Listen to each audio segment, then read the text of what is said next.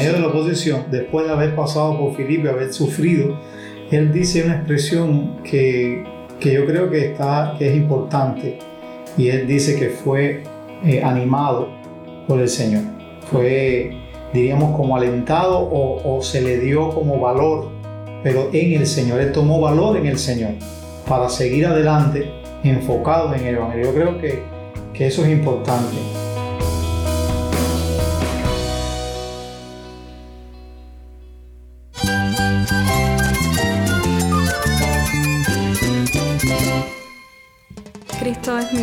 Cristo es el Rey del universo, es quien guía nuestras vidas. Él es grande y amoroso. Él es real. Solamente Jesucristo es nuestro Señor y Salvador.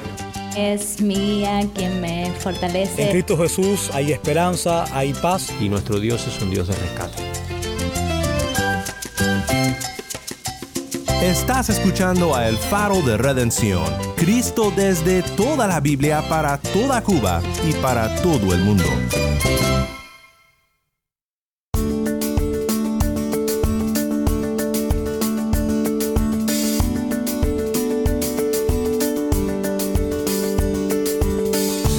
Soy el pastor Daniel Ward. Gracias por acompañarme aquí en El Faro.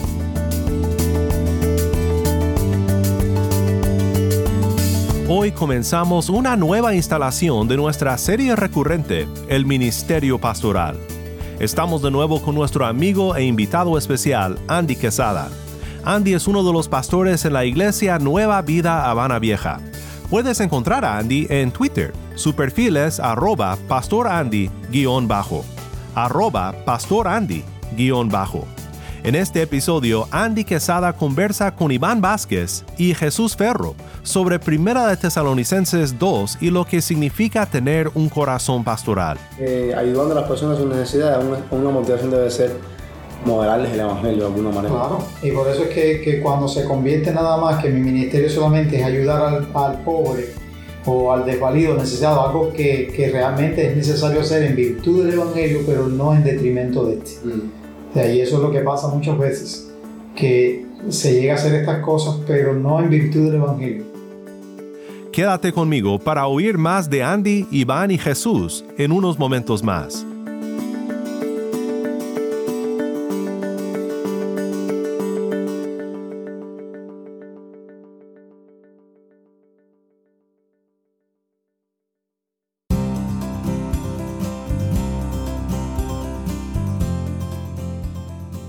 Hola, qué bendición poder saludarles nuevamente en nuestra serie de Ministerio Pastoral desde La Habana, Cuba. Mi nombre es Andy Quesada, soy uno de los pastores de la Iglesia Bautista Nueva Vida y estoy hoy acompañado con mis amigos pastores, consiervos, el pastor Jesús Ferro y el pastor Iván Vázquez. Gracias al Señor que podemos tener esta conversación sobre el Ministerio Pastoral, que esperamos sea de, de bendición, de edificación para a aquellos que nos están escuchando. Así que voy a dejarles para que los les saluden también. ¿Cómo están ustedes? Bueno, le damos gracias a Dios la, la oportunidad de poder estar aquí, Andy, y, y, poder compartir acerca de, hablar acerca del Ministerio Pastoral. Sí, sí eh, gracias también, Andy, por invitarme nuevamente. Es un privilegio y una gran oportunidad poder eh, hablar de estos temas que son tan importantes para la vida de la iglesia y también para aquellos ministros que están al frente de estas iglesias para servirles. Amén. En el día de hoy estaremos hablando sobre eh, lo que es tener un corazón pastoral.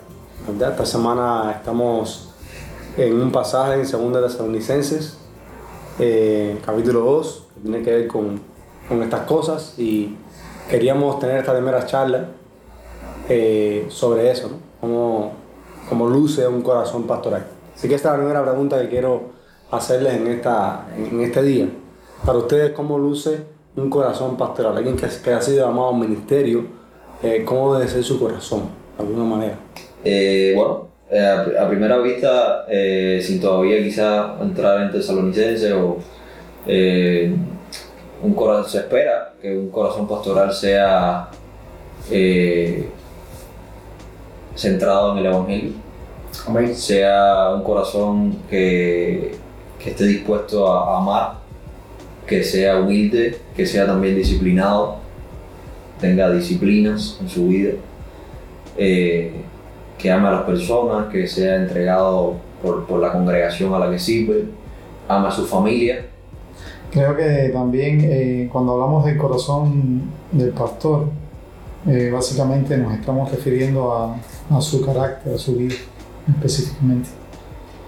Y lo primero que, que yo creo que debe tener es una plena convicción eh, de aquel que le llamó. Porque ahí eh, es donde comienza a construirse todo para poder, diríamos, como vertirlo sobre aquel, aquel grupo de personas, aquella congregación que, que Dios le ha llamado a cuidar. Y, y, me parece que por ahí empieza todas las cosas. Es una plena convicción de aquel que le llamó y aquel que está, diríamos, pastoreando su corazón mm. en primera instancia. Y yo creo que de ahí es como luce el corazón del pastor, de alguien que está siendo pastoreado por aquel que le llamó, específicamente Dios. Jesús estaba hablando ahorita, por ejemplo, decía que un corazón pastoral es un corazón que está centrado en el Evangelio. Y yo creo que está relacionado con eso, ¿no? en estar constantemente en conexión o, o, una relación íntima cercana con Jesús. Porque si hablamos de un corazón pastoral, el corazón pastoral por excelencia el gran pastor. es el de Jesús, ¿verdad? Miramos su vida, su ministerio, la manera en que él eh, caminó en este mundo, la manera en que trató con las multitudes, con sus propios discípulos, pues tenemos un gran ejemplo de lo que es tener un corazón eh, pastoral. Y, y, si uno quiere, pues, de alguna manera eh, aprender sobre eso, yo creo que donde no tenemos que ir es a Jesús y hablar de, de él, de, su vida, de cómo él llevaba su ministerio y pues centrarnos en su persona, en lo que él hizo, en cómo vivió, en cómo caminó, en cómo trató a los. Creo que su corazón nos muestra a nosotros cómo es un corazón pastoral. Así que creo que comenzar con Jesús, comenzar con el Evangelio es fundamental. Ahora bien, ¿cuáles son las preocupaciones de un corazón pastoral? O sea, ¿qué es lo que, qué es lo que está en el corazón pastoral como sus mayores preocupaciones? Eh, ¿Qué es lo que más piensa? ¿Qué es lo que más persigue ese corazón? Bueno, eh, lo primero que me viene a la mente es precisamente que Cristo pueda ser formado en la vida de aquellos que está cuidando. Mm. Y, y, ahí pudiéramos hablar de muchas formas en las que esta preocupación se pone de manifiesto, de manera práctica. Eh, pero creo que, que el pastor, eh, la preocupación en su corazón brota de, esta, de este hecho, ver cómo, cómo la iglesia, cómo los creyentes están creciendo a la imagen de Cristo, mm. cómo están siendo formados. Eh, yo creo que eso es una de las grandes preocupaciones que, amén de que podemos preocuparnos por si no tienen determinadas cosas materiales y demás, pero espiritualmente hablando, yo creo que esa es la, la mayor preocupación de un corazón eh, pastoral, que, que Cristo esté formándose en la vida de esos creyentes. Mm. Área también de, de una preocupación es entregar el Evangelio, ¿verdad? Entregar el Evangelio constantemente a, la iglesia, a, la, aquellos que Cristo ha, que ha comprado con su sangre, porque en fin y al cabo creemos y estamos convencidos de que el Evangelio es lo que cambia la vida de las personas, que el Evangelio es lo que puede traer una eh, traer vida eterna, es lo que puede traer de alguna manera una transformación para que, para que la iglesia, para que los creyentes puedan ser más semejantes a Cristo, para que Cristo sea formado en ellos, entregarles el Evangelio todo el tiempo. Pablo habla de eso en 2 Tesalonicenses, de cómo ellos no rehusaron ¿verdad? todo el tiempo, aún en medio de la oposición, de la oposición, entregarle el Evangelio a estos creyentes. Entonces, Jesús, no sé si tienes algún comentario acerca de eso.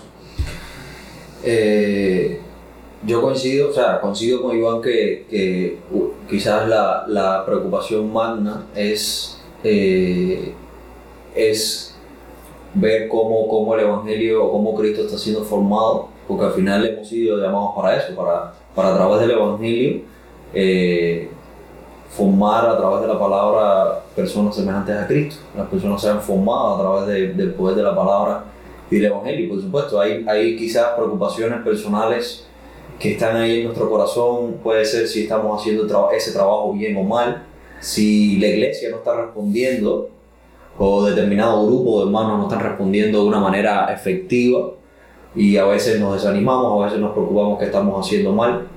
Y por supuesto, hallamos, hallamos pues refugio en, en- en la persona de Cristo, en que su evangelio no fue del todo aceptado. Y nuestra mayor preocupación debe convertirse en nuestra mayor certeza. Eh, si estamos predicando el evangelio, si estamos predicando fielmente la palabra, entonces debemos perseverar en ella y descansar en Dios. Pero obviamente hay, hay preocupación con respecto a, a- y quizás una, una de las cargas que más tenemos es si estamos desempeñando ese papel bien. Es, es mayormente lo que, lo que quisiera añadir. No, quizás eh, yo pensando un poco, una de las preguntas válidas que nos debemos hacer muchas veces es ¿qué le estoy dando a ellos? Y en virtud de lo que Andy decía con respecto a que lo central es proveerles y darles el Evangelio sobre la realidad del Evangelio constantemente, es la pregunta, ¿estoy dando el Evangelio de manera legítima? Eh, Exacto. porque eso es una de las grandes preocupaciones, porque creemos firmemente que Dios transforma y hace crecer eh, la vida del creyente por medio del Evangelio. Es decir, si estamos un Evangelio diluido, como muchas veces sucede, eh, no va a suceder esto. Entonces la preocupación que, que genera esto es una forma de quizás de, de- de dialogar con uno mismo y preguntarse, estoy y analizarse, estoy dando el Evangelio en los términos del Evangelio eh, y confiando en la suficiencia de, del Evangelio o sencillamente estoy tratando de, de hacer otras cosas. Yo creo que eso es una preocupación importante en, en el corazón del pastor. Es importante además porque eh, a veces vienen cosas a, la vida del pastor, los ministerios de iglesia, que son preocupaciones genuinas, pero que no deben ocupar el lugar fundamental e importante que tiene precisamente esa preocupación de, que el Cristo sea formado en la vida de los creyentes, de entregarle el evangelio de los creyentes. Entonces, por ejemplo, he escuchado a pastores que, su ministerio, sus 20 años de ministerio, ha sido para, para construir templos. Donde quiera que vayan, pues se, se, se emprenden en la tarea de, de, de construcción, de remodelar el lugar, de hacer ese tipo de cosas, ¿no? Y tú dices, bueno, no es nada malo, y es verdad no es nada malo, pero, pero ¿acaso Dios nos llamó para eso? ¿Acaso nuestro tiempo, nuestras energías deben ser agotadas en, ese tipo de cosas? Creo que, creo que, que- que ese tipo de cosas puedes desvirtuarnos de realmente lo que es la mayor preocupación en la vida de un pastor, que es precisamente entregar el Evangelio, que esto sea formado en la vida de los, de los creyentes. Y, y por eso es tan importante que dentro de la iglesia pues haya eh, una multitud de personas que puedan hacer otras cosas que no están en el corazón precisamente del ministerio pastoral. O, o, o, o a mismo ahí añadir un poco, también hay muchos que esto quizás nos toca de cerca en nuestro contexto, por debido a la necesidad, entonces hacer que nuestro ministerio sea solamente de ayuda caritativa, o sea, eh, reparte ropa, da medicina, da esto, y no estamos diciendo que eso sea malo, pero como tú dices, eso no debe ser el centro, el núcleo de nuestros ministerios. No, y aun cuando haga esas cosas, se supone, ¿no? Que aun cuando haga esas cosas, está buscando de alguna manera que eso sirva como una, una, una, una vía para poder mostrar también el Evangelio, ¿no? Por supuesto, por eso es que Eh, digo la que no- motivación, aun, aun cuando estás eh, ayudando a las personas en sus necesidades, una, una motivación debe ser modelarles el Evangelio de alguna manera. Claro, y por eso es que, que cuando se convierte nada más que mi ministerio solamente es ayudar al, al pobre o al desvalido, necesitado, algo que, que realmente es necesario hacer en virtud del Evangelio, pero no en detrimento de este. O sea, y eso es lo que pasa muchas veces, que se llega a hacer estas cosas, pero no en virtud del Evangelio. Iglesia se convierte en un en detrimento de este. ¿no? Y, y la, la mm, eh, por ejemplo, Pablo había, eh, Pablo sí mostraba, por ejemplo, emociones en, en- de dolor, de preocupación, de eh, no solamente coge, tiene un problema doctrinal, esta es la solución, eh, una, una, una confesión de fe en el sentido eh, doctrinal, sino que Pablo sí se preocupaba por, la, por las necesidades, Pablo se preocupaba eh, por las carencias que no eran, no eran medulares en su ministerio, pero sí vemos eh, actitudes en las cuales él llora por la congregación por, por problemas de división, vemos situaciones en las cuales quizás nosotros no podamos, y Tesalonicenses nos ayuden en eso, no solamente predicamos el Evangelio a ustedes, sino que también nos entregamos a ustedes como una madre, como un padre, eh, nos preocupamos por sus necesidades, y eso también debe ser una preocupación para nosotros. Eh, sí, eh, porque son dos extremos quizás que pueden ser peligrosos en pensar que solamente estamos llevados a la enseñanza, lo cual es nuestro principal ministerio, pero debemos, como decimos, ¿no? oler ovejas y, y visitar a las personas eh, al menos a, nuestra, a nuestra congregación eh, y, y, ver qué necesitan, ser, ser oportunos en cuanto a eso. De hecho, en Tesalonicense podemos notar que, que, que, dice Pablo de que no solamente quisimos entregarles el Evangelio, eh, sino también toda nuestra vida. O sea, ahí estamos viendo, pero hay un orden de prioridad. O sea, para ellos el Evangelio es algo no negociable.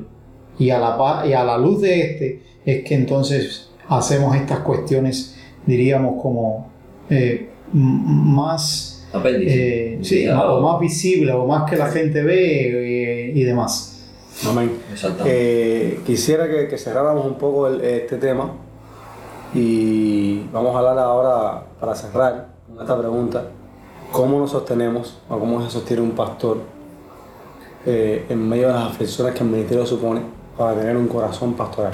O sea, sabemos que es necesario tener ese corazón pastoral.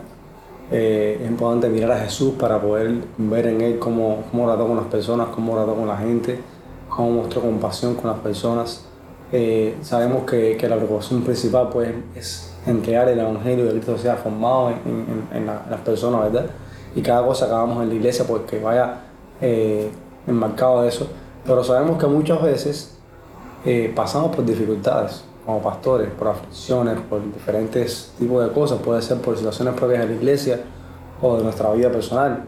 El punto es cómo mantenemos ese corazón pastoral cuando esos tiempos de dificultad llegan, porque es difícil, ¿no? Es difícil seguir dando, es seguir eh, proveyendo cuando tú mismo estás en aflicción, ya sea por problemas dentro de la iglesia o por problemas tuyos personales. O sea, ¿cómo lo hacemos?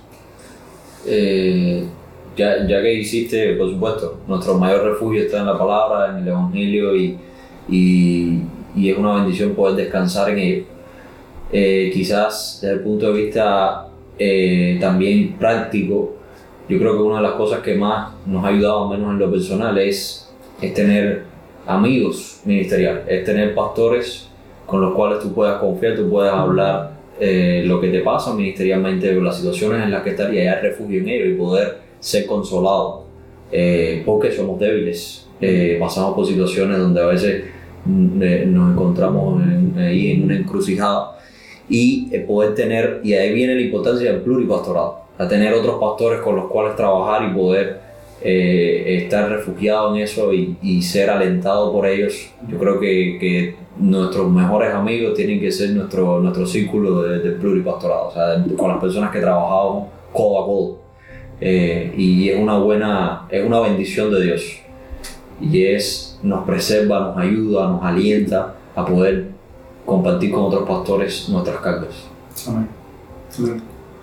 Creo que algo, por supuesto, esto es algo muy práctico, pero por ejemplo, en la misma Tesalonicense, eh, Pablo dice que el grupo de ellos que estaba pues viviendo el Evangelio compartiendo el Evangelio en Tesalónica, en medio, de la oposición, después de haber pasado por Filipe, haber sufrido, él dice una expresión que, que yo creo que, está, que es importante, y él dice que fue eh, animado por el Señor, fue, diríamos, como alentado o, o se le dio como valor, pero en el Señor, él tomó valor en el Señor para seguir adelante enfocado en el Evangelio. Yo creo que, que eso es importante, porque eh, todo el ánimo que podamos tomar de nuestros semejantes en, nuestros momentos eh, climáticos o difíciles mm.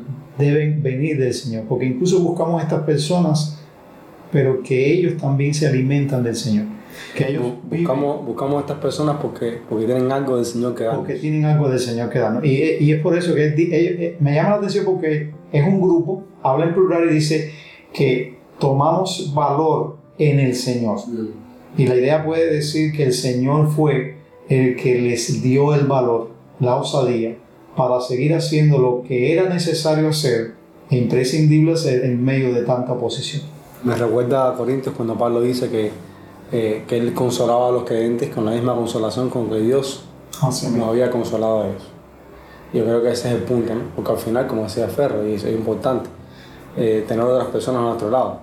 Pero lo que estamos buscando en esa persona es, el consuelo de Dios que Dios le ha dado a ellos en otro momento y que puede servirnos no a nosotros. tener a cualquiera. Exactamente. Tener cualquier amigo de, de Es la tener a alguien que también está siendo alimentado por Dios, está siendo nutrido por el Evangelio y está descansando en el Evangelio.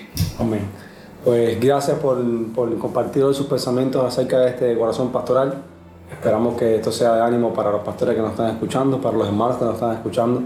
Eh, es una carga tremenda entregar el Evangelio, eh, hacerlo con pasión, por- porque las personas puedan crecer más semejantes a Cristo. Es agotador en ocasiones, eh, suele ser difícil, pero qué bueno que podemos confiar en el Señor y qué bueno también que a la misma vez el Señor trae otros pastores, otras personas que han sido consolados por Él para consolarnos y acompañarnos a nosotros y poder así continuar teniendo un corazón pastoral que pueda dar el Evangelio a los demás. Gracias Jesús, gracias Iván Gracias. por compartir.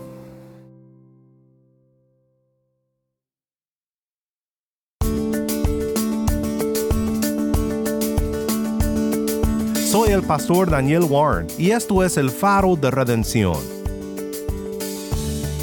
Gracias Andy y gracias Iván y Jesús. Estamos muy contentos de tenerlos nuevamente con nosotros en nuestra serie recurrente El Ministerio Pastoral.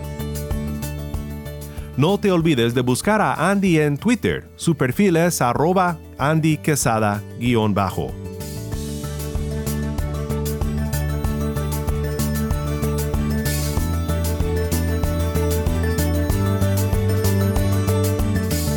Gracias una vez más por tu fiel sintonía.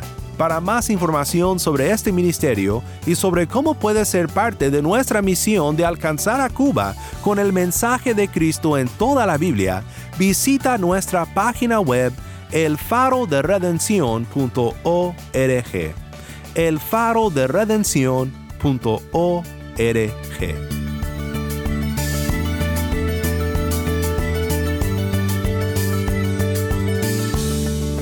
Soy el pastor Daniel Warren. Te invito a que me acompañes mañana en esta serie El Ministerio Pastoral. La luz de Cristo desde toda la Biblia para toda Cuba y para todo el mundo, aquí en el faro de redención.